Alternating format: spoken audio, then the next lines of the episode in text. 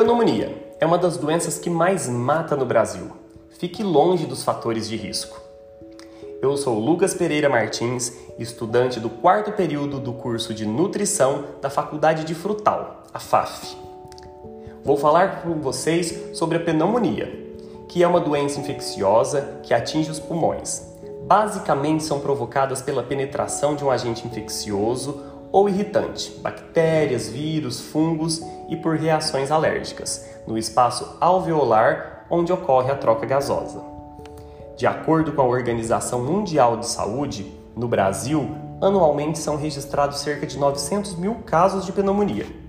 Ela é a quarta doença que mais mata no Brasil, sendo que a maior parte das vítimas tem mais de 65 anos. Vou falar para vocês especificamente sobre a pneumonia química. Diferente das pneumonias mais conhecidas, a pneumonia química, melhor chamada de pneumonite química, não é causada por vírus ou bactérias, mas sim pela inalação de substâncias agressivas ao pulmão, como a fumaça, agrotóxicos ou outros produtos químicos.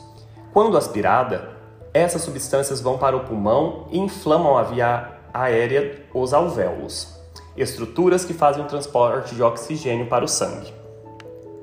O quadro de inflamação e infecção eventual dificultam as trocas respiratórias, causando falta de ar e insuficiência respiratória.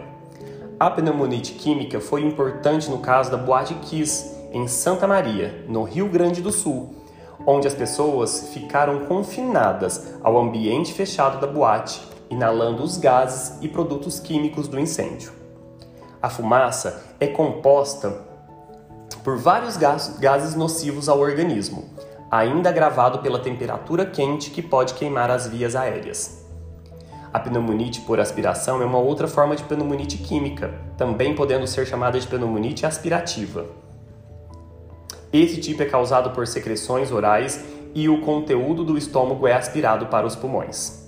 A inflamação vem dos efeitos tóxicos do ácido gástrico e das enzimas sobre o tecido do pulmão. A prevenção. Algumas medidas podem ajudar a prevenir a pneumonia química.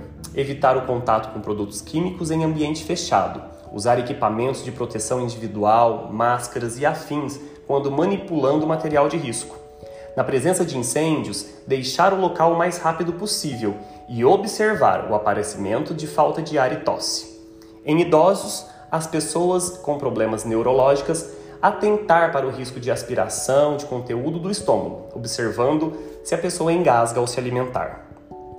Os principais sintomas da pneumonia química são tosse e falta de ar, que se iniciam após o contato com o produto químico, Além disso, uma série de outros sinais podem aparecer dependendo de vários fatores, como a composição do produto, o ambiente de exposição, tempo de exposição, substância de contato e medidas de proteção, como máscara no caso de trabalhadores de campo, por exemplo, histórico médico e presença de outras doenças.